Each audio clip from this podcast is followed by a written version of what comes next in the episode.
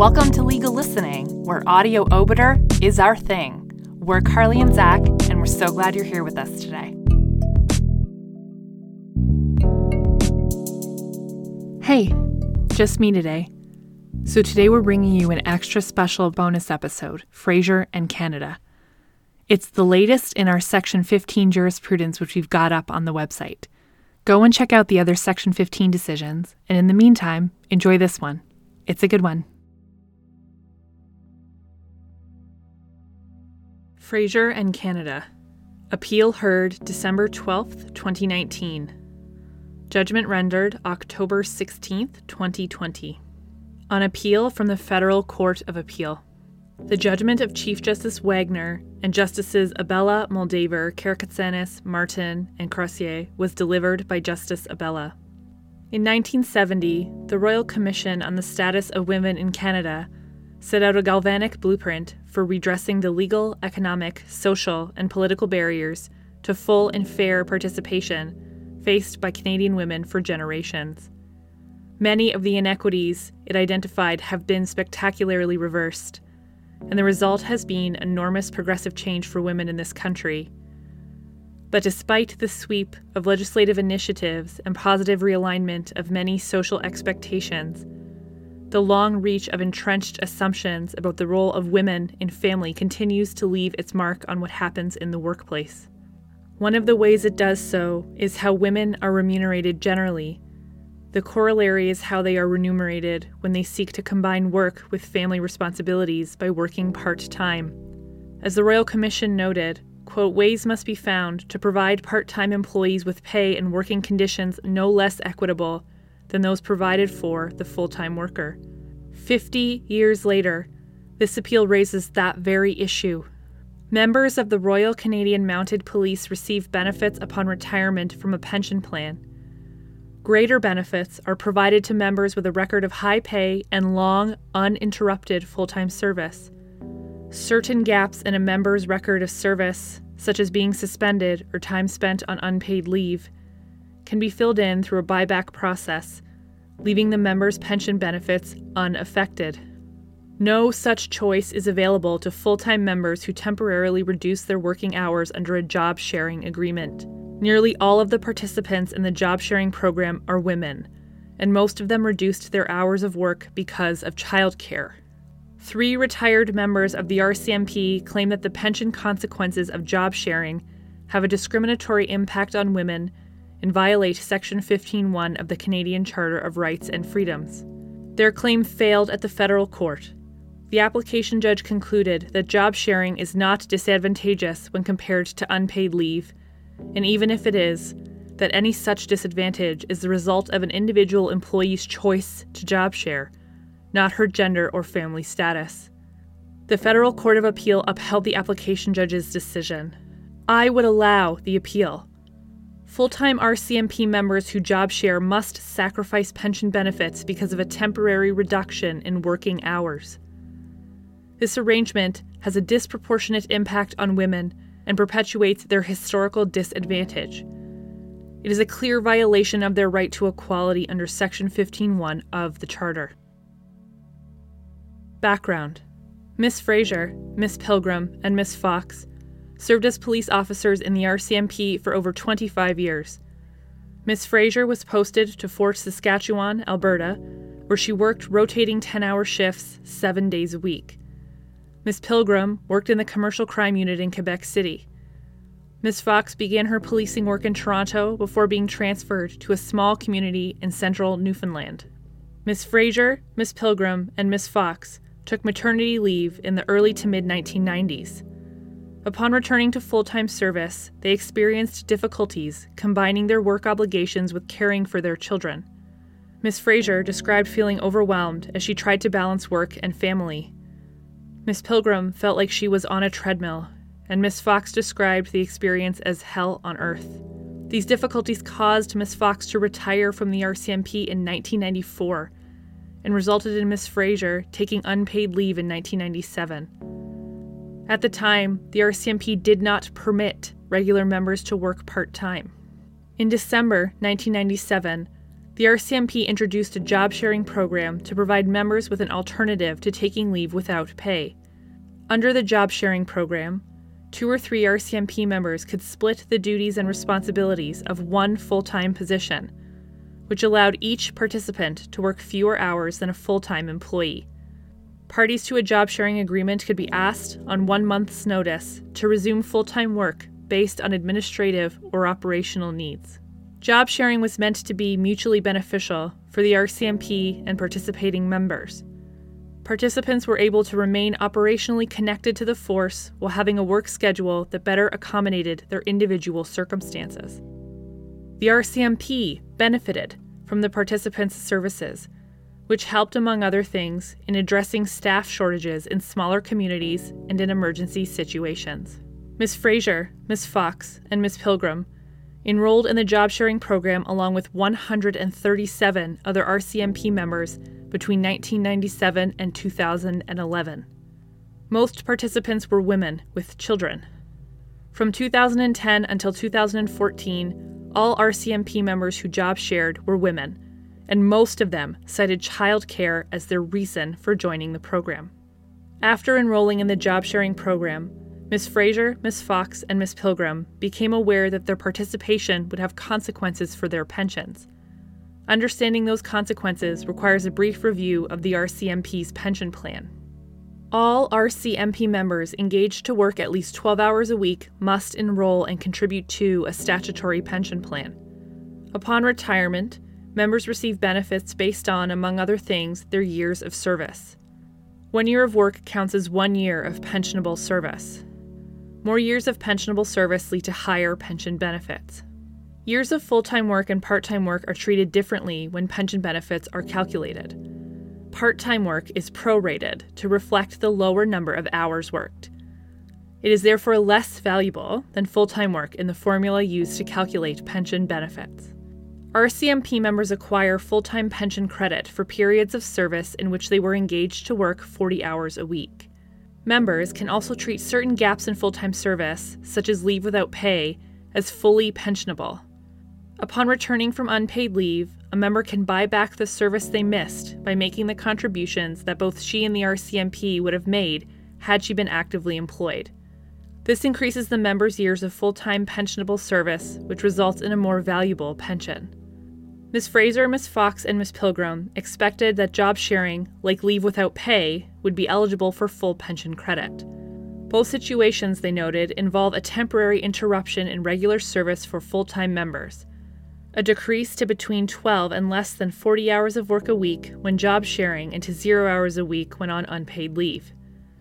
It was logical in their view that members in both situations would be allowed to buy back their lost service and associated pension benefits. The RCMP initially accepted this position in communications with Ms. Pilgrim. Subsequently, however, the RCMP took the position that job sharing was part time work for which participants could not receive full time pension credit. When informed that they would not be able to purchase full time pension credit for their job sharing service, participants in the program raised concerns with senior management. In a memo to the RCMP commissioner, 14 female members from across Canada explained why they considered the pension consequences of job sharing to be illogical and unfair. Quote, Members returning to full time work from maternity leave, leave without pay, self funded leave without pay, and disciplinary actions are given the opportunity to buy back their pension benefits. Members returning to work from extended periods of off duty sick and disciplinary actions maintain their pension benefits despite not working. Members who have departed the force and are subsequently re engaged are able to buy back their pension. Thus, it would seem logical that members returning to full time work from job share arrangements would be entitled to the same opportunity to purchase pension benefits. Job sharing is a progressive, proactive, and innovative step for the RCMP.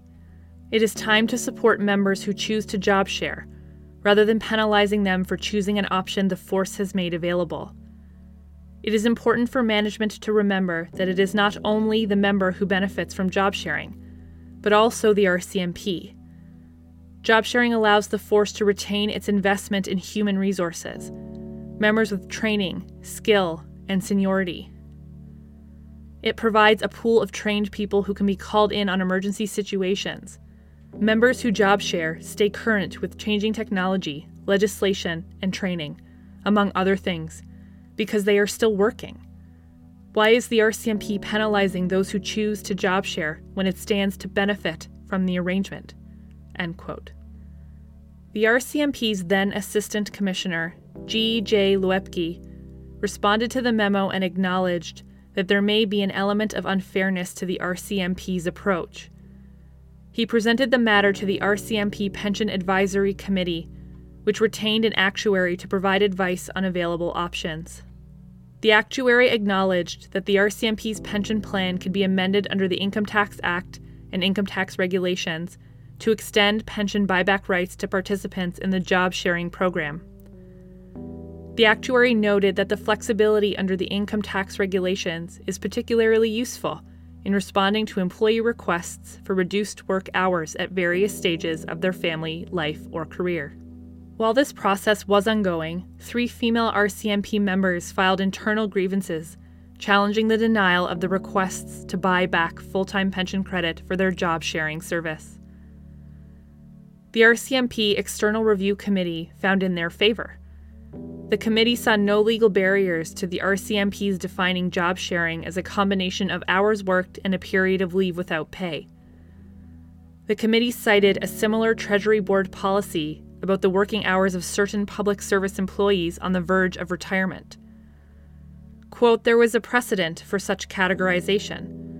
In 1999, the Treasury Board instituted a program of pre retirement transition leave by introducing the pre retirement transition leave policy. This policy allowed certain public service employees close to retirement to reduce their hours of work by up to 40 percent.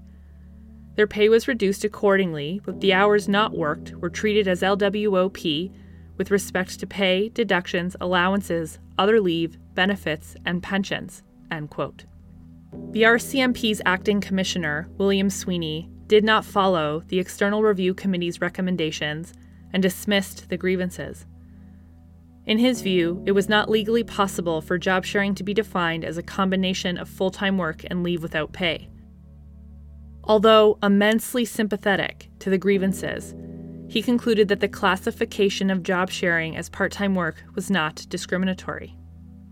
After the Commissioner's decision, Ms. Fraser, Ms. Fox, and Ms. Pilgrim started this charter application. They advanced two submissions. First, they argued that the pension plan, properly interpreted, allows participants in the job sharing program to acquire full pension credit. Second, if this was not possible, they argued that the pension plan violates Section 15.1 of the Charter because it prevents women with children, the majority of participants in the job sharing program, from contributing to their pensions in the same way as members who work full time or take leave without pay. In support of their application, Ms. Fraser, Ms. Fox, and Ms. Pilgrim filed expert evidence and other material addressing the disadvantages women with children face in the labor force. The application judge found that job sharing is part time work for which participants cannot obtain full time pension credit. This outcome, in her view, did not violate Section 15.1 because there was insufficient evidence that job sharing was disadvantageous compared to unpaid leave. Even assuming that there were negative consequences to job sharing, these outcomes were the result of a participant's choice to job share. The charter application was therefore dismissed. An appeal to the Federal Court of Appeal was unsuccessful. The court held that job sharing RCMP members did not receive inferior compensation to members on leave without pay, and that any adverse impact on job sharing participants flowed from their choice to work part time, not from the pension plan. For the reasons that follow, I would allow the appeal. Analysis Unlike full time members who work regular hours, who are suspended, or who take unpaid leave, full time RCMP members who job share are classified as part time workers under the regulations and cannot, under the terms of the pension plan, obtain full time pension credit for their service. Ms. Fraser and her colleagues submit that this limitation violates Section 15.1 of the Charter on the basis of sex and alternatively on the basis of family parental status. Section 15.1 of the Charter states Every individual is equal before and under the law and has the right to the equal protection and equal benefit of the law without discrimination, and, in particular, without discrimination based on race, national or ethnic origin, color, religion, sex, age, or mental or physical disability. Section 15.1 reflects a profound commitment to promote equality and prevent discrimination against disadvantaged groups. To prove a prima facie violation of Section 15.1, a claimant must demonstrate that the impugned law or state action, on its face or in its impact, creates a distinction based on an enumerated or analogous ground, and imposes burdens or denies a benefit in a manner that has the effect of reinforcing, perpetuating, or exacerbating disadvantage. Ms. Fraser does not suggest that the negative pension consequences of job sharing are explicitly based on sex. Rather, she claims that they have an adverse impact on women with children. How adverse impact or systemic discrimination is applied has received extensive academic consideration. As Professor Colleen Sheppard notes, quote, Why is it so critical to expand in our understanding of adverse effect discrimination? If we do not, there is a significant risk that discrimination embedded in apparently neutral institutional policies, rules, or procedures will not be recognized as discriminatory. This risk is accentuated by the necessity in anti discrimination law to connect the experience of exclusion, harm, prejudice, or disadvantage to a recognized ground of discrimination. We need a sophisticated and coherent theory of adverse effect discrimination to assist claimants, lawyers, and adjudicators with the complexities of the manifestations of systemic discrimination. It is helpful to start by defining the concept. Adverse impact discrimination occurs when a seemingly neutral law has a disproportionate impact on members of groups protected on the basis of an enumerated or analogous ground. Instead of explicitly signaling out those who are in the protected groups for differential treatment, the law indirectly places them at a disadvantage. Increased awareness of adverse impact discrimination has been a central trend in the development of discrimination law, marking a shift away from a fault based conception of discrimination towards an effects based model, which critically examines systems, structures, and their impact on disadvantaged groups. Accompanying this shift was the recognition that discrimination is frequently a product of continuing to do things the way they have always been done and that governments must be particularly vigilant about the effects of their own policies on members of disadvantaged groups. Griggs and Duke Power Company was one of the first cases to apply this concept and is a classic example of adverse impact discrimination. An employer required employees to have a high school diploma and pass standardized tests to work in certain departments at a power plant. Neither requirement was significantly related to successful job performance. Both, however, had the effect of disqualifying African Americans at a substantially higher rate than white applicants. The United States Supreme Court held that the education and testing requirements infringed Title VII of the Civil Rights Act of 1964.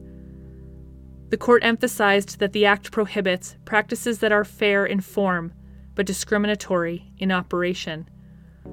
Quote, Congress has now provided that tests or criteria for employment or promotion may not provide equality of opportunity merely in the sense of the fabled offer of milk to the stork and the fox. On the contrary, Congress has now required that the posture and condition of the job seeker be taken into account. It has, to resort again to the fable, provided that the vessel in which the milk is proffered be one all seekers can use. The Act proscribes not only overt discrimination but also practices that are fair in form but discriminatory in operation. Good intent or abuse of discriminatory intent does not redeem employment procedures or testing mechanisms that operate as built in headwinds for minority groups that are unrelated to measuring job capacity. End quote.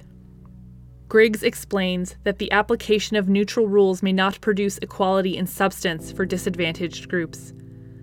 Membership in such groups often brings with it a unique constellation of physical, economic, and social barriers. Laws which distribute benefits or burdens without accounting for those differences, without accounting for the posture and condition of the job seeker, as in Griggs, are the prime targets of indirect discrimination claims. I agree with professors Lisa Phillips and Margot Young that, quote, we are not always conscious of the ways in which the distinctions we draw will implicate group identities and single out specific groups for distinctive treatment. This is because the constellations of factors or characteristics that go into the construction of identities often masquerade as unconnected, purely individual traits, behaviors, choices, or situations. Yet, in social reality, they may be tightly linked to one group or another. So the law has had to recognize that state action may be discriminatory, even though on its face and in terms of the intentions informing it, there is no obvious evidence that such discrimination is occurring. End quote. Addressing adverse impact discrimination can be among the most powerful legal measures available to disadvantaged groups in society to assert their claims to justice. Not only is such discrimination much more prevalent than the cruder brand of openly direct discrimination, it often poses a greater threat to the equality aspirations of disadvantaged groups. Quote, even more common are situations where the discrimination occurs in a context like an employment relationship, government program or statute, or educational setting, and there is no single identifiable villain, no single action identifiable as discriminatory, and the outward appearance of a neutral set of rules or practices being applied across the board. This invisible structure, with its accompanying set of practices, is a powerful limit on the equality aspirations of many who must deal within that structure, but have characteristics that do not match those of the persons intended to benefit from the structure. End quote. By recognizing the exclusionary impact of such discrimination, courts can better address discrimination in its diverse forms, including at the systemic or institutional level. Remedying adverse effects discrimination allows courts, quote, to go to the heart of the equality question, to the goal of transformation, to an examination of the way institutions and relations must be changed in order to make them available, accessible, meaningful, and rewarding for the many diverse groups of which our society is composed. End quote. This court first dealt with adverse impact discrimination in Ontario Human Rights Commission and Simpson Sears employees at a department store were periodically required to work on Friday evenings and Saturdays. Teresa O'Malley, an employee of the store and a member of the Seventh day Adventist Church, was required by her faith to observe the Sabbath from sundown Friday until sundown Saturday. She brought a complaint against the store under the Ontario Human Rights Code, claiming that the rule requiring her to work on Saturdays discriminated against her on the basis of religion. Writing for a unanimous court, Justice McIntyre agreed. He stressed that the Ontario Human Rights Code was meant to provide protection against the result or the effect of discriminatory conduct. Citing Griggs and several Canadian decisions, Justice McIntyre concluded that the Act prohibited adverse effects discrimination, which he distinguished from direct discrimination as follows Quote, A distinction must be made between what I would describe as direct discrimination and the concept already referred to as adverse discrimination in connection with employment. Direct discrimination occurs in this connection where an employer adopts a practice or rule which on its face discriminates on a prohibited ground. For example, no Catholics or no women or no blacks employed here. There is, of course, no disagreement in the case at bar that direct discrimination of that nature would contravene the Act. On the other hand, there is the concept of adverse effect discrimination. It arises where an employer, for genuine business reasons, adopts a rule or standard, which on its face neutral, and which apply equally to all employees, but which has a discriminatory effect upon a prohibited ground on one employee or a group of employees in that it imposes, because of some special characteristic of the employee or group, obligations, penalties, or restrictive conditions not imposed on other members of the workforce. End quote. Simpson Sears was the first of several human rights decisions where this court grappled with adverse effects discrimination. In Canadian National Railway Corporation, and Canada, Canadian Human Rights Commission, or Action Travail, Chief Justice Dickson upheld a discrimination claim against an employer whose hiring and promotion practices led to women being drastically underrepresented in certain jobs. Some of these practices were neutral on their face. Chief Justice Dickson, however, highlighted the importance of looking at the result of a system. Quote, a thorough study of systemic discrimination in Canada is to be found in the Abella Report on Equality in Employment. Discrimination means practices or attitudes that have, whether by design or impact, the effect of limiting an individual or a group's right to the opportunities generally available because of attributed rather than actual characteristics. It is not a question of whether this discrimination is motivated by an intentional desire to obstruct someone's potential, or whether it is the accidental byproduct of innocently motivated practices or systems.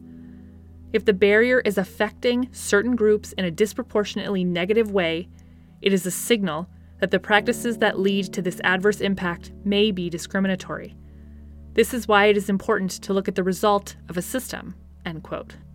These principles were soon imported into the court's Section 15 jurisprudence. In Andrews and Law Society of British Columbia, the court rejected a sameness or formal theory of equality, instead, identifying substantive equality as the philosophical premise of Section 15 and outlining a theory of equality centered on the impact of the law on the individual or the group concerned. In developing this theory, Justice McIntyre emphatically rejected the approach to Section 15 adopted by the British Columbia Court of Appeal, which had defined the essential meaning of equality as ensuring that similarly situated be similarly treated. Justice McIntyre described this approach as seriously deficient on the basis that mere equality of application to similarly situated groups or individuals does not afford a realistic test for a violation of equality rights. Drawing on the court's human rights jurisprudence, while recognizing that not all distinctions and differentiations created by law are discriminatory, Justice McIntyre endorsed an approach to equality and discrimination that was centered on the actual effects rather than the purpose or facial neutrality of a law on a claimant or group.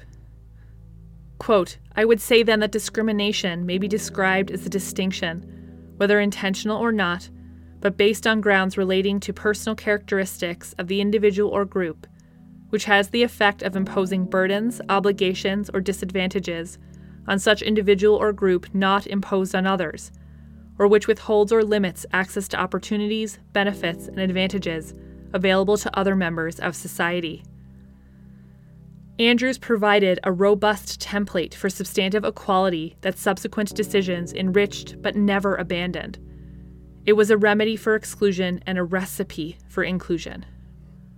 Our subsequent decisions left no doubt that substantive equality is the animating norm of the Section 15 framework, and that substantive equality requires attention to the full context of the claimant's group situation, to the actual impact of the law on that situation, and to the persistent systemic disadvantages that have operated to limit the opportunities available to that group's members. The court, applying these principles, has acknowledged the existence of adverse impact discrimination under Section 15.1. In Eldridge and British Columbia AG, the court recognized that there is a disparate impact on persons with hearing loss in a healthcare system in which they are unable to access interpreters. The court confirmed that a Section 15.1 violation could arise through the adverse effects of rules of general application. Similarly, in Vriend and Alberta, the court declared unconstitutional an Alberta human rights statute which did not include sexual orientation as a prohibited ground of discrimination because of its disproportionate impact on members of the LGBTQ community. Quote, there is on the surface a measure of formal equality. Gay or lesbian individuals have the same access as heterosexual individuals to the protection of the Act, in the sense that they could complain to the Commission about an incident of discrimination on the basis of any of the grounds currently included.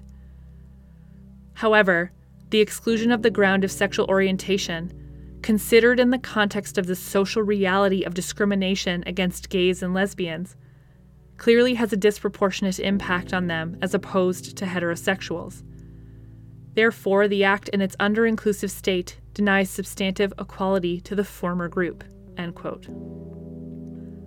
Several other decisions of this court have confirmed that not only does the Charter protect from direct or intentional discrimination, it also protects from adverse impact discrimination.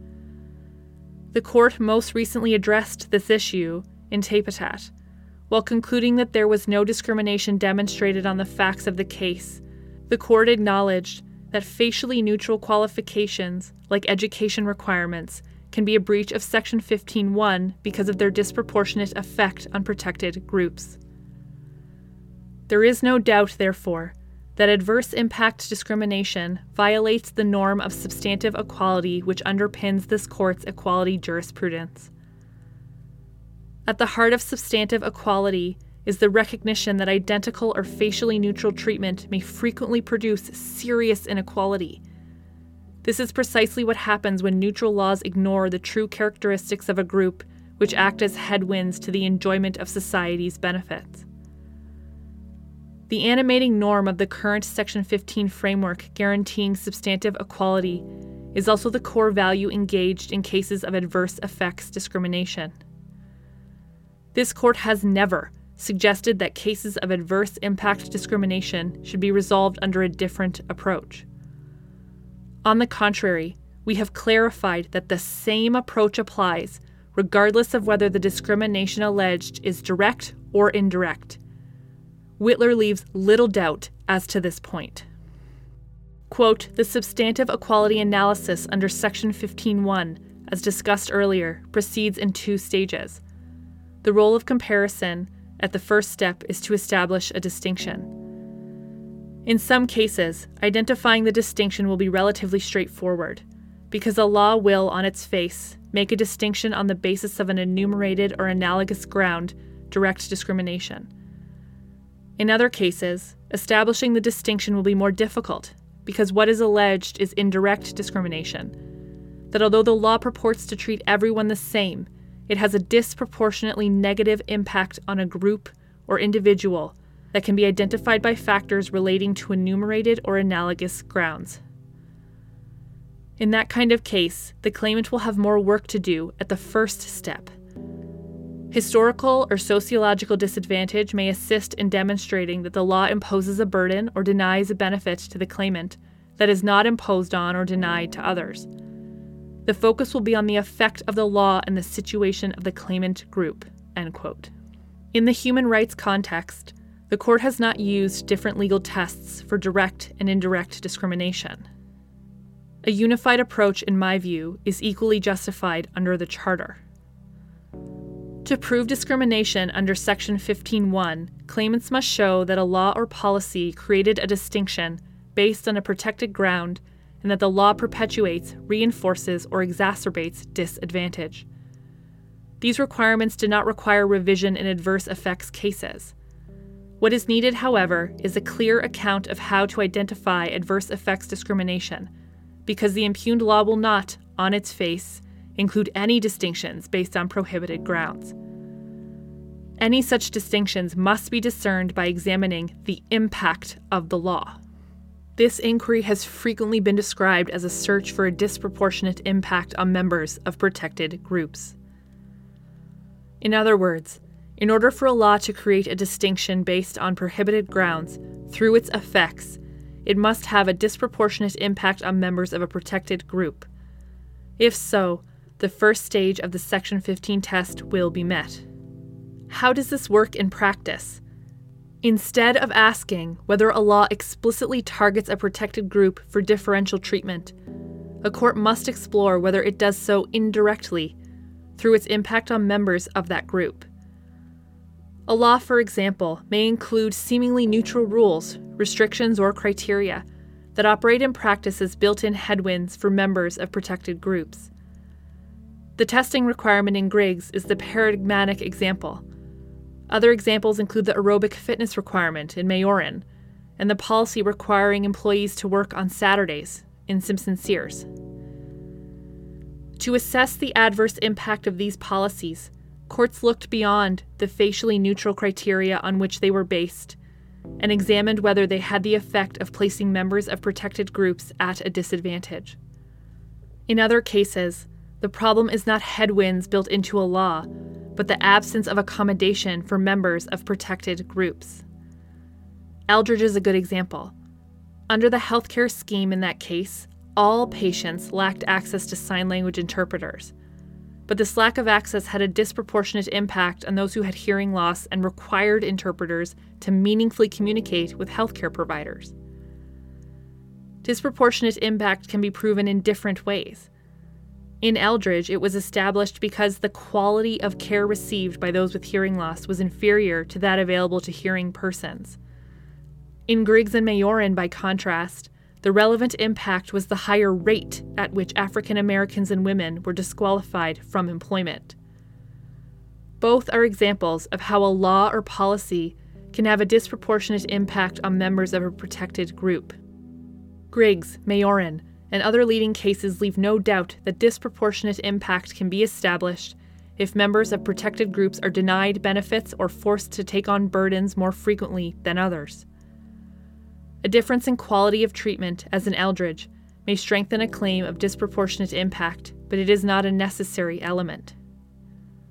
Two types of evidence will be especially helpful in proving that a law has a disproportionate impact on members of a protected group. The first is evidence about the situation of the claimant group. The second is evidence about the results of the law. Courts will benefit from evidence about the physical, social, cultural, or other barriers which provide the full context of the claimant group's situation. This evidence may come from the claimant, from expert witnesses, or through judicial notice. The goal of such evidence is to show that membership in the claimant group is associated with certain characteristics that have disadvantaged members of the group such as an inability to work on Saturdays or lower aerobic capacity. These links may reveal that seemingly neutral policies are designed well for some and not for others. When evaluating evidence about the group, courts should be mindful of the fact that issues which predominantly affect certain populations may be underdocumented. These claimants may have to rely more heavily on their own evidence or evidence from other members of their group rather than on government reports, academic studies, or expert testimony.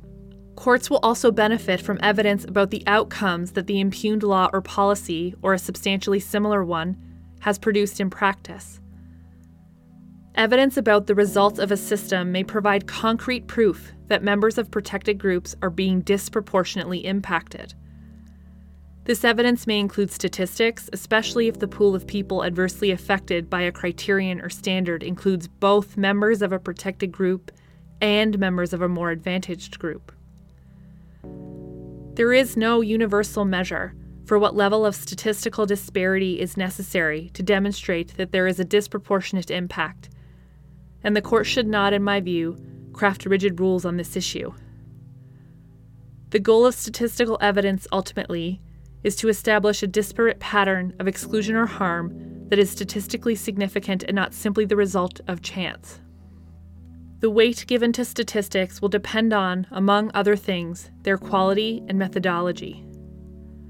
Ideally, claims of adverse effects discrimination should be supported by evidence about the circumstances of the claimant group and about the results produced by the challenged law.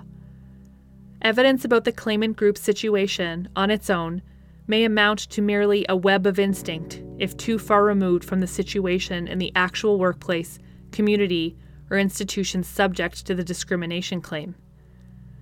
Evidence of statistical disparity on its own may have significant shortcomings that leave open the possibility of unreliable results. The weaknesses with each type of evidence can be overcome if they are both present. Professor Colleen Sheppard recognizes this possibility. Quote, while in some cases, the overwhelming correspondence between certain categories and the gender or racial composition of the category makes the sex or race discrimination claims relatively easy to substantiate. In other cases, the statistical preponderance may be less marked. In such cases, it may also be important to consider the qualitative components of the harm that constitutes discrimination. End quote. That is not to say, of course, that both kinds of evidence are always required. In some cases, evidence about a group will show such a strong association with certain traits, such as pregnancy with gender, that the disproportionate impact on members of that group will be apparent and immediate. Similarly, clear and consistent statistical disparities can show a disproportionate impact on members of protected groups, even if the precise reason for that impact is unknown. Professor Sandra Fredman has argued forcefully against requiring claimants to specify the reason why they are being disadvantaged by a rule or policy. Quote, to require the complainants to show the reason why the policy, criteria, or practice disadvantages the group as a whole is to fundamentally misunderstand the meaning of indirect discrimination. It is the disparate impact on the group of a policy criteria or practice itself which constitutes the prima facie discrimination. End quote. I agree. If there are clear and consistent statistical disparities in how a law affects a claimant's group, I see no reason for requiring the claimant to bear the additional burden of explaining why the law has such an effect. In such cases, the statistical evidence is itself a compelling sign that the law has not been structured in a way that takes into account the protected group's circumstances. The United Kingdom Supreme Court reached a similar conclusion in Essop and Home Office, UK Border Agency. At issue was a core skills assessment that immigration officers had to pass to be promoted. Racial minorities and older candidates were shown to be less likely to pass the assessment, but there was no evidence available to explain why the disparity was occurring the Supreme Court concluded that there was disparate impact. Lady Hale explained that a certain claimant does not need to establish the reason for the particular disadvantage to which the group is put. She noted that such a requirement made it more difficult to combat hidden barriers which are not easy to anticipate or spot. She also recognized that it is commonplace for the disparate impact or particular disadvantage to be established on the basis of statistical evidence, which would be impossible if claimants had to offer an explanation for why any given statistical imbalances had occurred. Essop confirmed a flexible approach to proving disparate impact, under which proof of statistical disparity and broader group disadvantage may each be sufficient to establish a claim, but are not rigid requirements. The European Court of Human Rights has similarly held that when it comes to assessing the impact of a measure or practice on an individual or group, statistics which appear on critical examination to be reliable and significant will be sufficient to constitute the prima facie evidence the applicant is required to produce. However, this does not mean that indirect discrimination cannot be proved without statistical evidence. I agree with this approach both evidence of statistical disparity and of broader group disadvantage may demonstrate disproportionate impact, but neither is mandatory, and their significance will vary depending on the case. Some further observations. First, whether the legislature intended to create a disparate impact is irrelevant.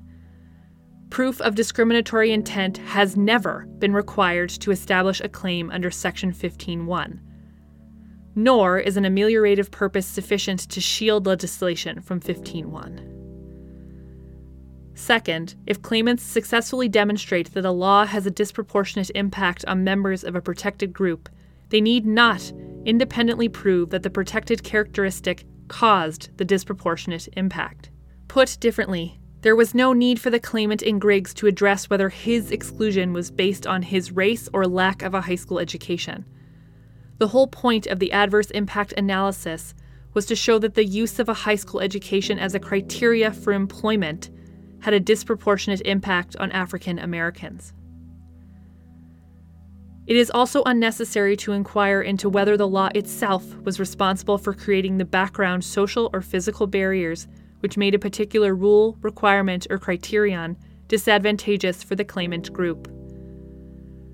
Returning to Griggs, this would amount to asking whether Duke Power Company was responsible for lower rates of high school education among African Americans. Plainly, it was not, but this was entirely irrelevant to whether a disproportionate impact has been established. Section 15.1 has always required attention to the systemic disadvantages affecting members of protected groups, even if the state did not create them. Third, claimants need not show that the criteria, characteristics, or other factors used in the impugned law affect all members of a protected group in the same way. This court has long held that the fact that discrimination is only partial does not convert it into non discrimination. In Brooks, the court held that a corporate plan which denied benefits to employees during pregnancy discriminated on the basis of sex. The employee argued that the plan did not deny benefits to women, but only to women who are pregnant. Writing for the court, Chief Justice Dickson explained that practices amounting to partial discrimination are no less discriminatory than those in which all members of a protected group are affected.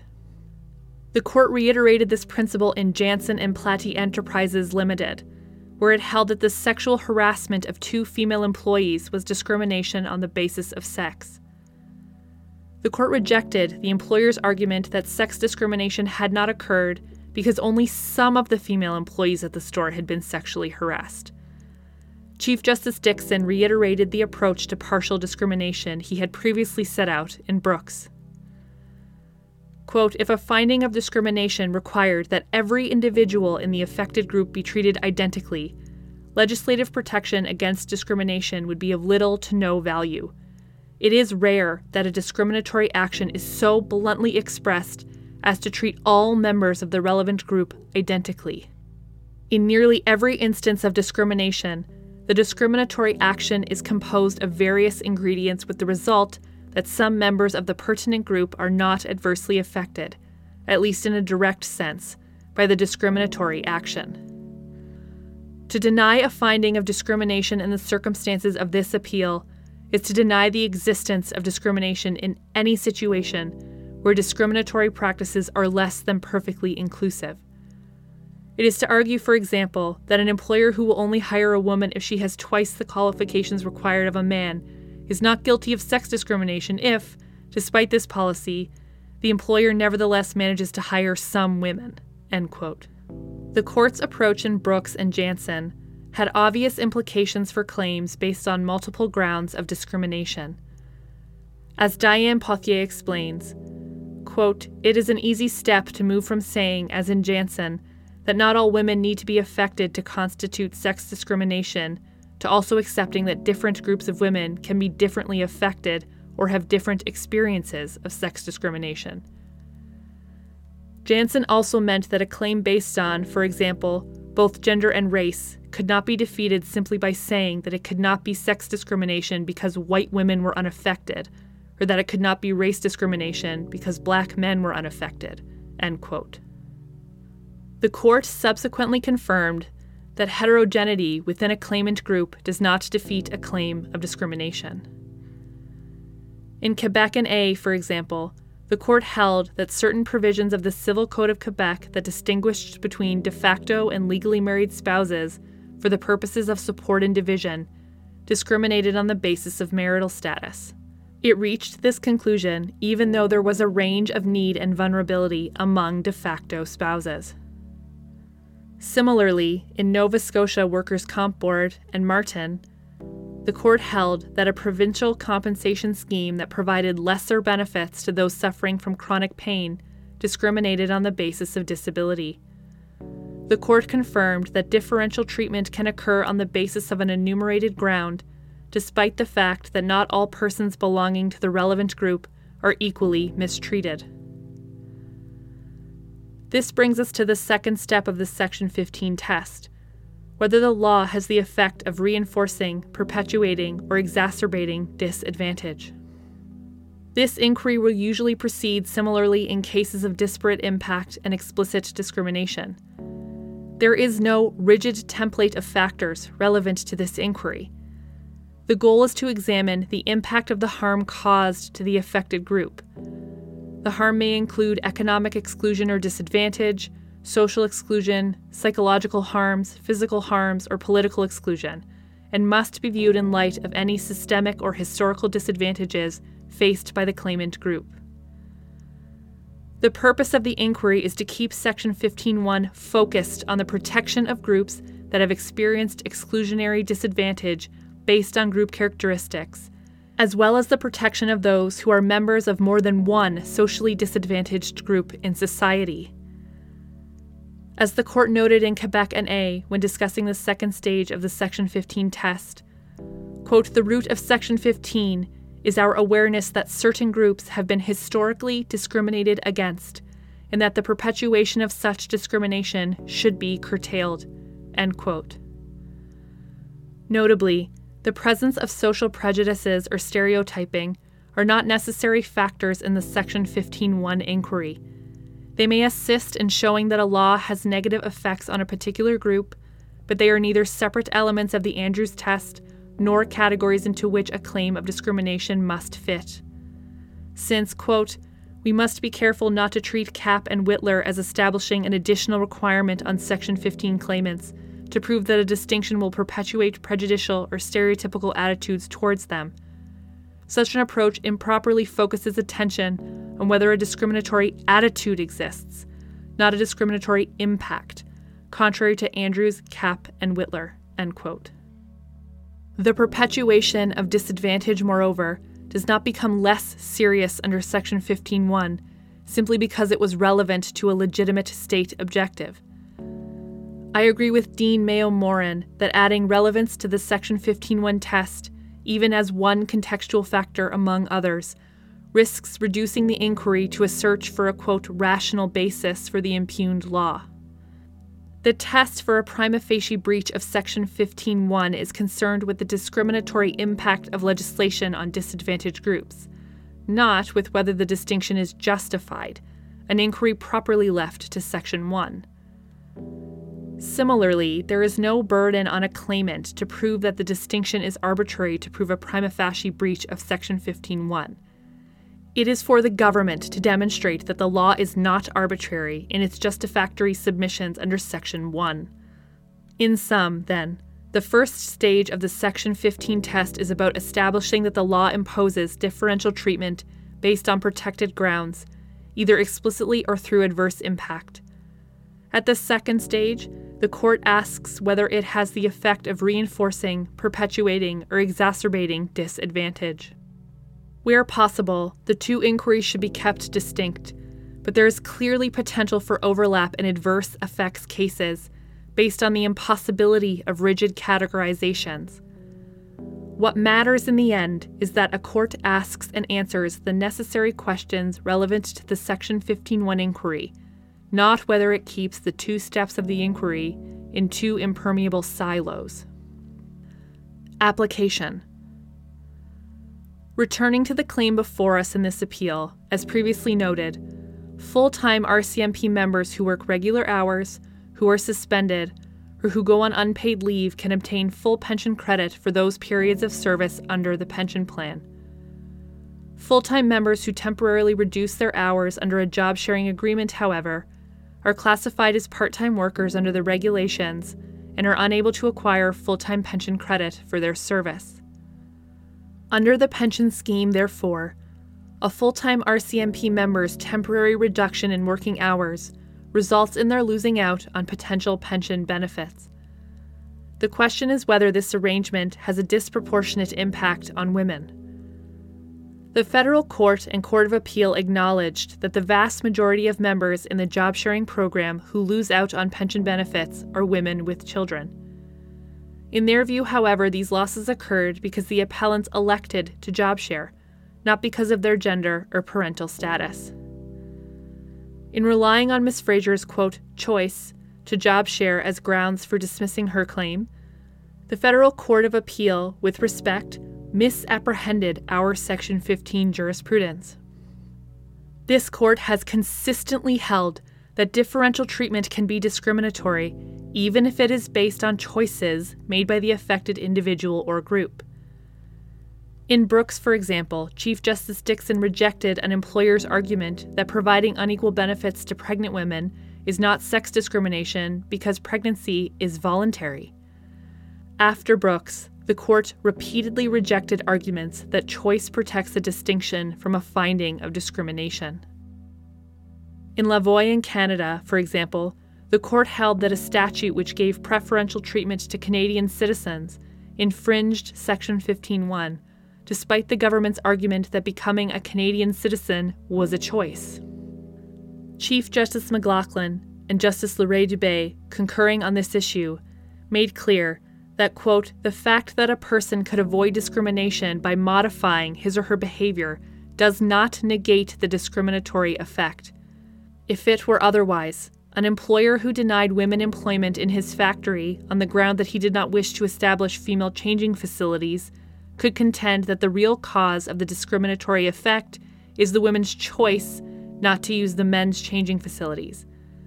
The very act of forcing some people to make such a choice violates human dignity and is therefore inherently discriminatory. The law of discrimination thus far has not required applicants to demonstrate that they could not have avoided the discriminatory effect in order to establish a denial of equality under Section 15.1. The court in Andrews was not deterred by such considerations. On the contrary, Justice La Forest specifically noted that acquiring Canadian citizenship could in some cases entail the serious hardship of losing an existing citizenship. He left no doubt that this hardship was a cost to be considered in favor of the individual affected by the discrimination. Justice L'Heureux-Dubé had expressed a similar view in her dissenting reasons in Nova Scotia AG and Walsh, a decision the court overturned in Quebec and A, explaining that a choice based approach was fundamentally flawed. Quote, in Walsh, the majority's focus on choice rather than on the impact of the distinction on members of the group also paid insufficient attention to the requirement for a true substantive equality analysis, affirmed in Kapp and Withler. In contrast to formal equality, which assumes an autonomous, self interested, and self determined individual, substantive equality looks not only at the choices that are available to the individual, but at the social and economic environments in which they play out. End quote. Several scholars have made this point as well. Professor Margot Young, for example, points out that, quote, the closure of critical examination by way of characterization of the inequality of which an individual complains as natural, chosen, or merited is deeply problematic. Indeed, many of the major steps in the progression towards women's equality have come precisely from the revelation of the natural as social, the chosen as coerced, and the merited as undeserved. Claims of merit, nature, and choice are difficult to critically unpack. They so often are the roots of discrimination. This makes these notions deeply functional in the perpetuation and obfuscation of inequality. Professor Sonia Lawrence makes the critical point that choices are themselves shaped by systemic inequality. Quote, a contextual account of choice produces a sadly impoverished narrative, in which choices more theoretical than real serve to eliminate the possibility of a finding of discrimination. The result is a jurisprudence which almost mocks a more nuanced version of the what and how of discrimination, through frequent recourse to the idea that any harm to the claimant was actually the result of her choice or her unwise exercise of her own judicially protected liberty. Any number of structural conditions push people towards their choices, with the result that certain choices may be made more often by people with particular personal characteristics. This is a key feature of systemic inequality. It develops not out of direct statutory discrimination, but rather out of the operation of institutions which may seem neutral at first glance. The case before us highlights the flaws of overemphasizing choice in the Section 15 inquiry. For many women, the decision to work on a part time basis, far from being an unencumbered choice, often lies beyond the individual's effective control. Deciding to work part time for many women is a choice between either staying above or below the poverty line.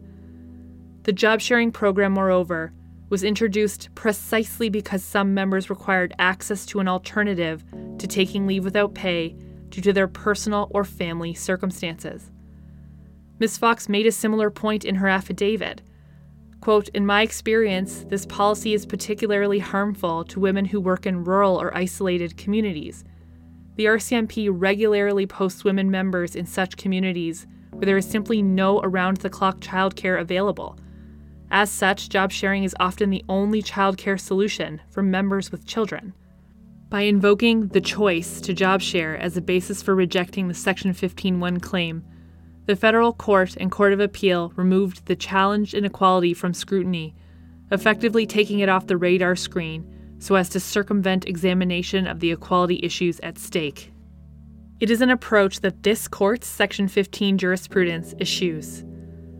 The federal court and court of appeal also held that the pension plan does not treat those who job share less favorably than those who go on unpaid leave. They reached this conclusion based on a formalistic comparison between the remuneration offered under job sharing and leave without pay. This is precisely the type of mirror comparator group analysis that this court squarely rejected in Withler. Section 15.1 guarantees Ms. Fraser and others in the job sharing program the right to substantive equality with respect to full time RCMP workers, not merely members on leave without pay. A narrow focus on the buyback provisions ignores their role within the pension scheme. They are themselves the means by which those who go on unpaid leave get meaningful access to the pension benefits available to all full time employees. This aspect of Miss Fraser's claim is indistinguishable from Centrale. In that case, Quebec delayed implementation of a pay equity program by up to four years for women employed in workplaces with male comparators, and six years for women employed in workplaces with no male comparators. This court held that the implementation delay infringed Section 15.1. Rather than comparing the situation of women in different workplaces, the court explained how the delay in implementing pay equity disadvantaged women relative to men in other workplaces, earning full value for their work. Quote, the legislature chose to act to address pay discrimination against women, but denied access by delaying it for a group of women, leaving them, in comparison to male workers, paid less for longer. Whatever the motives behind the decision, this is discrimination reinforced by law, which this court has denounced since Andrews. The fact, then, that women in one type of workplace with male comparators received a remedy promptly is not an answer to the question of whether women in another type of workplace were also disadvantaged. It is no defense to a claim of discrimination by one group of women to suggest that another group had its particular discrimination addressed. This leaves the question of whether, under a proper assessment, the Section 15.1 claim should succeed. In my respectful view, the use of an RCMP member's temporary reduction in working hours as a basis to impose less favorable pension consequences plainly has a disproportionate impact on women. The relevant evidence, the results of the system, showed that RCMP members who worked reduced hours in the job sharing program were predominantly women with young children. From 2010 to 2014, 100% of members working reduced hours through job sharing were women, and most of them cited childcare as the reason for doing so. These statistics were bolstered by compelling evidence about the disadvantages women face as a group in balancing professional and domestic work. Evidence submitted by Ms. Fraser indicated that women have historically borne the overwhelming share of childcare responsibilities, that part time workers in Canada are disproportionately women, and that they are far more likely than men to work part time due to childcare responsibilities. As a result, they experience less stable employment and periods of scaling back at work, including within police services. This evidence finds firm support in commission reports, judicial decisions, and academic work. The landmark report of the Royal Commission on the Status of Women in Canada acknowledged that a larger proportion of women worked only part time and warned that the inequitable treatment of part time workers would disadvantage women. Quote, we recognize one major problem in the use of part time workers the provision of fringe benefits for those not employed on a regular basis. We nevertheless believe that ways must be found to provide these employees with pay and working conditions no less equitable than those provided for the full time worker. In its report, the Commission of Inquiry into Part Time Work confirmed that most employees in part time, lower paid positions were women. The Commission also studied the use of job sharing programs across Canada. The data it collected suggested that almost all job sharing participants were women, and that the arrival of a new baby was the most common primary reason for initiating job sharing. The report of the Commission on Equality in Employment expanded on the link between part time work and childcare, observing that, quote, the demand and the need for remedial measures derive from the increasing number of mothers in the workforce. Their children need adequate care. By Canadian law, both parents have a duty to care for their children, but by custom, this responsibility has consistently fallen to the mother. It is the mother, therefore, who bears any guilt or social disapprobation for joining the workforce. And it is the mother who normally bears the psychological and actual responsibility for making childcare arrangements. From the point of view of mothers, access to childcare and the nature of such care limits employment options. In balancing the responsibilities of family and career, women more frequently than men must make decisions, such as to withdraw from the labor force to care for young children, of consequence to their career. Various studies show that a major reason women are overrepresented in part time work is that they are combining childcare responsibilities with jobs in the paid labor market. End quote. The final report of the Law Commission of Ontario's 2012 study on vulnerable workers also confirmed that, quote, Canadian studies show that women are more likely to be engaged in precarious work than men. For example, women are overrepresented in part time and temporary work. The high numbers of women in precarious work are in some measure the result of their traditional social role as caregivers.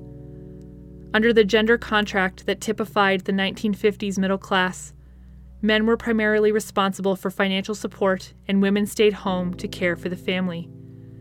Women in many working class families have always worked outside the home, caring for other women's children, cleaning homes, and working in factories and shops, for example.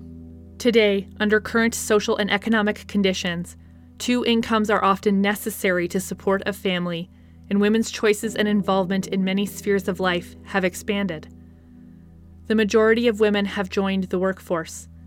The family unit is also more varied with increasing numbers of single parents. And yet, women continue to bear primary responsibility for caregiving. In 2010, Canadian women spent an average total of 50 hours per week caring for household children, double that spent by men at 24 hours. In 2008, just over 9% of women reported working part time because of childcare responsibilities, as to less than 1% of men. As a result, the precarity of women's jobs is partly influenced by public policy on maternity benefits and childcare. End quote. Judgments of this court have also recognized that women face disadvantages in the workplace because of their largely singular responsibility for domestic work. The court has acknowledged the sacrifices women make at work for the sake of domestic considerations, and that women bear a disproportionate share of the childcare burden in Canada. Recognizing the reality of gender divisions in domestic labor and their impact on women's work lives is neither new nor disputable. Elizabeth Shilton has eloquently described the link between the division of unpaid care work and women's overrepresentation in part time work. Quote, in 21st century Canada, the male breadwinner family has largely vanished along with the idea of the family wage. Women are almost as likely as men to belong to the paid workforce. Two constants remain, however. Employers continue to demand an unencumbered worker, along with the right to organize work without regards to workers' care obligations. And gender roles within families have been slow to change. Care work still needs to be done, and women still bear most of the practical responsibility for doing it. In consequence, women are forced to manage family care without impinging on their work obligations. Their strategies, euphemistically labeled choices, often include part time and precarious forms of work that typically come with lower wages, fewer benefits, fewer promotional opportunities, and minimal or no retirement pensions. The impact on women's economic welfare is compounded by stereotypical assumptions that women do not merit or want more responsible, higher paying jobs because they will inevitably prioritize family over work. The unequal burden of family care creates and reinforces women's continuing inequality, both inside and outside the workplace. End quote. Courts, by identifying adverse impact discrimination, have been particularly effective in dealing with criteria which specifically disadvantage women with childcare responsibilities. The European Court of Justice, for example, has held that providing workers with less favorable benefits based on their working hours can amount to adverse impact discrimination against women. All of these sources and more show the clear association between gender and fewer or less stable working hours. They provide powerful support for Ms. Fraser's core argument that the RCMP's use of a temporary reduction in working hours as a basis for imposing less favorable pension consequences has an adverse impact on women. The first part of the Section 15.1 test has therefore been met. This leads me to the second part of the Section 15.1 inquiry whether this adverse impact reinforces, exacerbates, or perpetuates disadvantage. There is no doubt that it does. I agree with Ms. Fraser that the negative pension consequences of job sharing perpetuate a long standing source of disadvantage to women. Gender biases within pension plans, which have historically been designed for middle and upper income, full time employees with long service, typically male. The National Action Committee on the Status of Women expressed concerns about gender biases within pension plans in a brief to the House of Commons Subcommittee on Equality Rights, presented in June 1985 by Louise Dulude and Carol Wallace. In the brief, the NAC described how pension plans treat women unequally. Quote, the differences in impact of pensions on women and men are well known and amply documented. They are the results of the combined effects of the elements which make up the multi layered cake that is Canada's pension system today. Women are more affected by these inadequacies than men because they have a higher rate of turnover and drop out of the labor force more often than their male counterparts. As a result, the small proportion of female earners who are members of employer pension plans are exceedingly unlikely to ever collect decent pensions from that source. In fact, experts have said that many women who participate in employer sponsored pension plans would probably have been better off putting their contributions to them in a bank. End quote. Others have echoed these concerns. Elizabeth Shilton notes that although progress has been made in securing equal pension coverage for women, the level of benefits they derive from those pensions remains unequal. She links the gender biases in pension plans to their preference for male pattern employment. Quote From the beginning, pension plans were calibrated to the career trajectories of skilled workers whose training and experience were particularly valuable to their employers. The reward structures embedded in those plans, therefore, favored permanent, full time workers with long service and relatively high pay, what has been called male pattern employment. Long after explicitly gendered pension plan rules were made illegal, typical benefit structures still forced lower paid, temporary, or part time employees, those in typical female pattern employment, to subsidize the benefits of workers with more market power. This is true of all pension plans, although the way in which the gender dynamic works depends on the type of plan. End quote.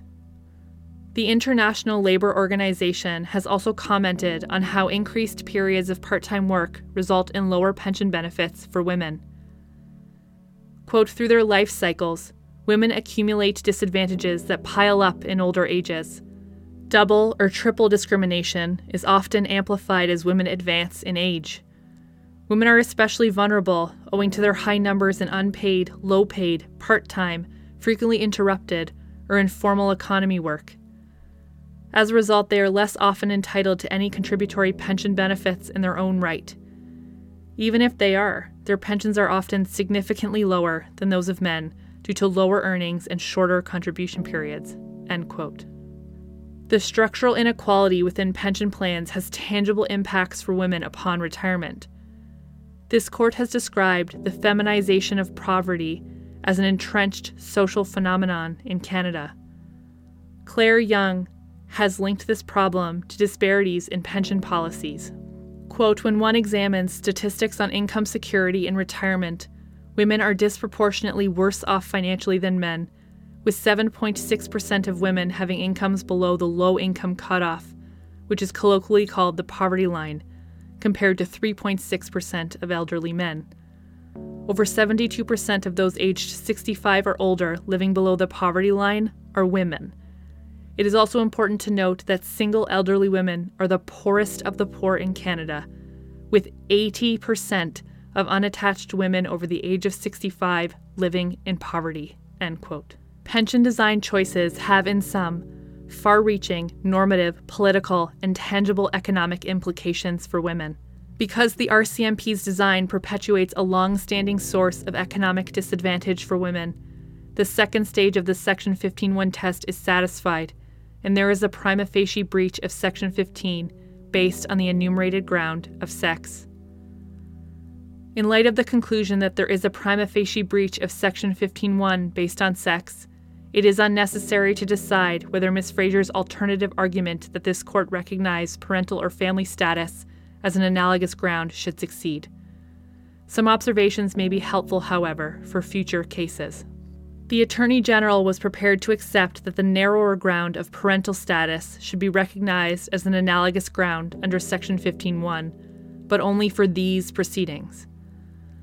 I am uncomfortable with this court accepting a new analogous ground as a one off. It is either a sustainable legal principle that this court should accept, or it is not. It should not get a trial run, subject to periodic review. Moreover, where it is protected in human rights statutes in Canada, parental status is part of family status, not a distinct category. I would be reluctant to sever them without submissions on what the implications are. In my respectful view, this is not the right case to resolve whether family parental status should be recognized as an analogous ground under Section 15.1. Not only is recognizing a new analogous ground unnecessary to fully and fairly resolve Ms. Fraser's discrimination claim, a robust intersectional analysis of gender and parenting, as this case shows, can be carried out under the enumerated ground of sex by acknowledging that the uneven division of childcare responsibilities is one of the persistent systemic disadvantages that have operated to limit the opportunities available to women in Canadian society. Human rights cases in other jurisdictions confirm that claims of parental discrimination can be brought as claims of adverse impact discrimination on the basis of sex. There is another more compelling basis for not definitively resolving the issue in this appeal. The record and submissions before us do not provide the necessary assistance in exploring the implications of such a step. There are several complex questions about recognizing family or parental status as an analogous ground that have not been addressed at any stage of these proceedings. There was only a brief discussion of family parental status in Ms. Fraser's factum. The issue was largely unaddressed in the submissions of the AG, almost all of the interveners, and during oral argument, and it was completely absent in the reasons of the federal court and the Court of Appeal. The parties recognize that family status is a protected ground in most provincial human rights statutes, and that while there is no separate express protection for parental status, family status has been defined or interpreted to include protection for parents. The question of what constitutes a prima facie case of family status discrimination has been the source of considerable uncertainty and controversy in the human rights arena. But there were almost no submissions before us about whether or how the unsettled state of human rights jurisprudence does or should affect the recognition of family parental status under the Charter, about the definition or possible scope of family or parental status, or about the possibility of addressing parental or family status discrimination by recognizing other grounds. Nor did we receive any submissions or evidence on how or whether recognition of family parental status would affect protection for women above and beyond that available under the enumerated grounds of sex. The record is similarly silent on the nature of the disadvantages that fathers may have experienced or continue to experience because of parenting responsibilities, or on the possible impact of recognizing a new analogous ground on fathers' relationships with a co parent. And finally, we received no submissions on whether or how these questions are or should be relevant to the test for recognizing a new analogous ground under Section 15.1, a test which itself has been the subject of renewed scholarly attention. These are some of the issues that merit close examination by this court, as do issues like the growing and urgent need related to elder care and the implications of our evolutionary understanding from a conjugal centric meaning of family to one more appreciative of the variations of intimate relationships that make up today's households. But these issues were barely addressed in this appeal. While recognizing multiple interactive grounds of discrimination can allow for a fuller appreciation of the discrimination involved in particular cases, the gap in submissions and evidence means that critical questions about the implications of adopting family parental status as an analogous ground were not explored in the record. That is not to say that this status should not eventually be recognized as an analogous ground, or that we should shy away from recognizing analogous grounds which raise complexities. Rarely do enumerated or analogous grounds come neatly packaged. But before we do so, it seems to me to be wiser to have the benefit of sufficient argument and submissions, so that the recognition, when it comes, pays full tribute to the breadth of what is at stake. And so, to Section 1. Section 1 allows the state to justify a limit on a charter right as demonstrably justified in a free and democratic society. To start, the state must identify a pressing and substantial objective for limiting the charter right. The Attorney General bears the burden of showing that classifying full time RCMP members who enter job sharing as part time workers and excluding them from accessing full time pension credit achieves a compelling state objective. As the court noted in Alliance, it is the limitation on equality rights that must be justified, not the legislative scheme as a whole. Quote, where a court finds that a specific legislative provision infringes a charter right, the state's burden is to justify that limitation, not the whole legislative scheme. Thus, the objective relevant to the Section 1 analysis is the objective of the infringing measure, since it is the infringing measure and nothing else which is sought to be justified. End quote. The Attorney General, in my respectful view, has identified no pressing and substantial policy concern, purpose, or principle that explains why job sharers should not be granted full time pension credit for their service. On the contrary, this limitation is entirely detached from the purpose of both the job sharing scheme and the buyback provisions, which were intended to ameliorate the position of female RCMP members who take leave to care for their children. As the Honorable Gilles Loiselle, then president of the Treasury Board, said in support of amendments to the public service superannuation legislation. Quote, I might mention, too, that this provision, like that for coverage of part time employees, would particularly benefit women who continue to be the employees with the greatest need for room to balance family and career commitments. Many women, for example, take advantage of extended periods of leave without pay for the purpose of caring for young children or for elders, and this provision would enhance their ability to return to work without undue financial hardship. The job sharing program had a similar objective, as confirmed in an affidavit filed as part of the Attorney General's record for the application hearing. Quote, the job sharing policy was instituted to facilitate work life balance for members of the force who, due to personal or family circumstances, would benefit from being able to work part time instead of taking extended leaves of absence in the form of leave without pay. Job sharing was thus seen as being mutually beneficial as it enabled members to remain operationally connected to the force while having a work schedule that better accommodated their individual circumstances. Job sharing was clearly intended as a substitute for leave without pay for those members who could not take such leave due to personal or family circumstances. It is unclear, then, what purpose is served by treating the two forms of work reduction differently when extending pension buyback rights. The RCMP's plan provides buyback rights when a full time member reduces her hours from 40 to zero to care for her child, but, inexplicably, withholds such rights if the same member for the same reasons, reduces her hours from 40 to 10, 20, 30, or some other number. And this despite the RCMP benefiting from the member's service in the latter scenario. I see no justification for this limitation, let alone a pressing and substantial one. The distinction becomes even more difficult to understand when considering that buyback rights are available to members who have been suspended. In my respectful view, the government has not offered a compelling objective for the limitation on job sharing participants wishing to buy back full time pension credit. Since the prima facie breach cannot be justified under Section 1, it is a violation of Section 15 to preclude Ms. Fraser and her colleagues from buying back their pension credits. Finally, my colleagues' reasons call for response.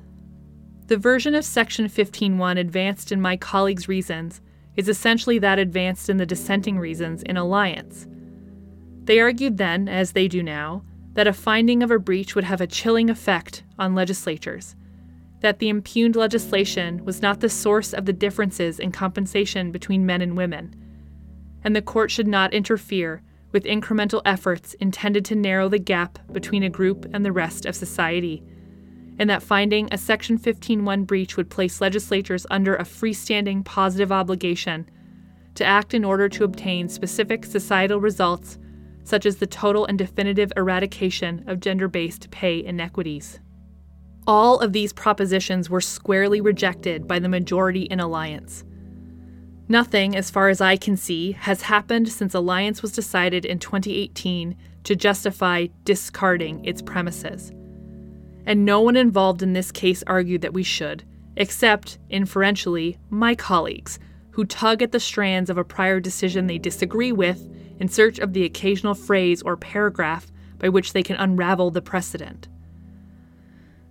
Their arguments are based on conjecture, not reality calling to mind one writer's wry observation that setting straw men on fire is not what we meant by illumination.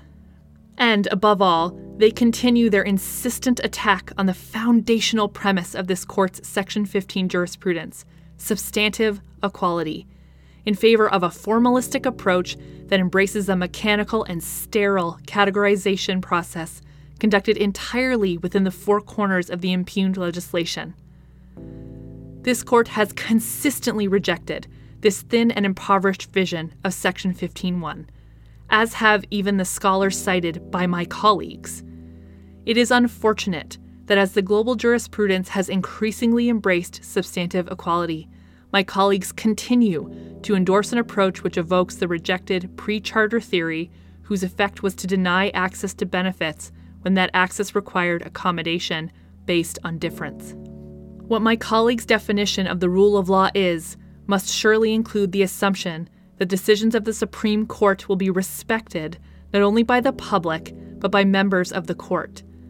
And it must surely also include an assurance to those seeking constitutional protections that the ongoing repetition and dissenting opinions of rejected arguments will not require them, with each new case, to stand ready to defend the exact gains that have been won multiple times in the past.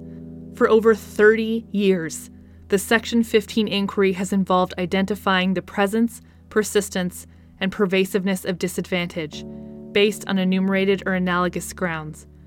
Its mandate is ambitious but not utopian to address that disadvantage where it is identified so that in pursuit of equality, inequality can be reduced one case at a time. That is why there is a Section 15.1 breach in this case not because women continue to have disproportionate responsibility for childcare and less stable working hours than men, but because the pension plan institutionalizes those traits as a basis on which to unequally distribute pension benefits to job sharing participants. This is discrimination reinforced by law, which this court has denounced since Andrews. Contrary to the views of my colleagues, there is nothing extraordinary about holding, as we do here, that such discrimination violates Section 15.1 of the Charter. Based on our jurisprudence, it would be extraordinary if we did not. The final question relates to remedy. In my view, the appropriate remedy is a declaration that there has been a breach of the Section 15.1 rights of full time RCMP members who temporarily reduced their working hours under a job sharing agreement based on the inability of those members to buy back full pension credit for that service. The methodology for facilitating the buyback pension credit is for the government to develop, but any remedial measures it takes should be in accordance with this court's reasons. They should also have retroactive effect in order to give the claimants in this case and others in their position a meaningful remedy. I would allow the appeal with costs throughout.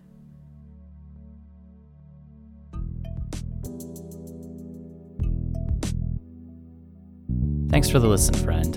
I hope you're able to enjoy that case and learn something new from it. Legal Listening is founded by Zach Battiston and Carly Lyons. It is hosted by Zach Battiston, Carly Lyons, and you, our listeners. Executive produced by Zach Battiston, Carly Lyons, and Anthony Radomile. Audio engineering by Anthony Radomile. Graphic design by Julie Lundy. Check her out online at julielundyart.com. And music done by Matt Radomile at radandkel.com. At Legal Listening, we're always open to new ideas, suggestions, and of course, guest readers. Check us out on Twitter at Legal Listening or online at legallistening.com. Legal Listening, where audio obiter is our thing. We'll catch you in the next case. Bye now.